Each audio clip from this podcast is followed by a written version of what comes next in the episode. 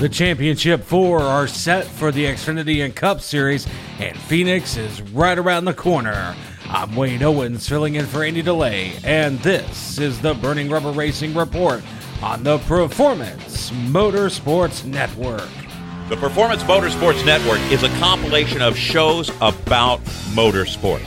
From technical to controversial to just fun, everything you like about racing and gearhead stuff is right here, the Performance Motorsports Network. Tell your friends about it. This past weekend saw the round of eight whittled down to the championship four at Martinsville Speedway in both the Xfinity 500 and the Dead On Tools 250 at Martinsville Speedway.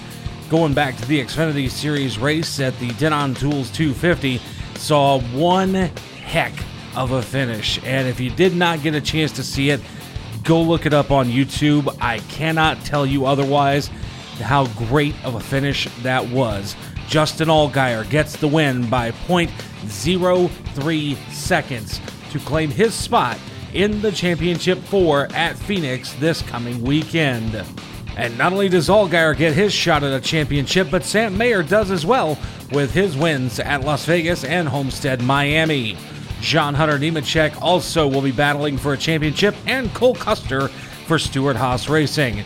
So we're going to see two junior motorsports teammates head to head Joe Gibbs Racing and Stewart Haas in the championship four. Austin Hill was also eliminated along with Sheldon Creed. And interestingly enough, there were comments post race by Richard Childress where he had stated directly that Sheldon Creed was one of the stupidest drivers that he has ever had the ability to employ on his race team. I must say, when it comes to Pop Pop, Richard Childress, you, my friend, made a comment that honestly should never have been made when it comes to public commentary on your drivers or your crew members and should have been left for something behind closed doors. Moving on to the NASCAR Cup Series now, and their championship four being set. Ryan Blaney gets himself the win this past weekend at Martinsville Speedway in dramatic fashion, so he has locked himself in, along with Christopher Bell and Kyle Larson. The only driver to point his way in this past weekend was William Byron of Hendrick Motorsports. And a similar picture for the Cup Series this coming weekend at Phoenix Raceway. Only this time, we're going to see two Hendrick Motorsports teammates battle it out, along with Joe Gibbs Racing and Team Penske. Denny Hamlin was eliminated along with Tyler Reddick, Brad Keselowski, and Chris Buescher.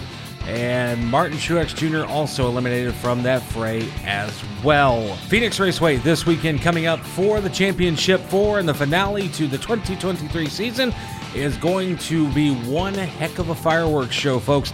If you haven't already, set your DVRs for this weekend and do make sure you watch to find out who becomes not only Truck Series champion, Xfinity Series champion, but also champion in the NASCAR Cup Series.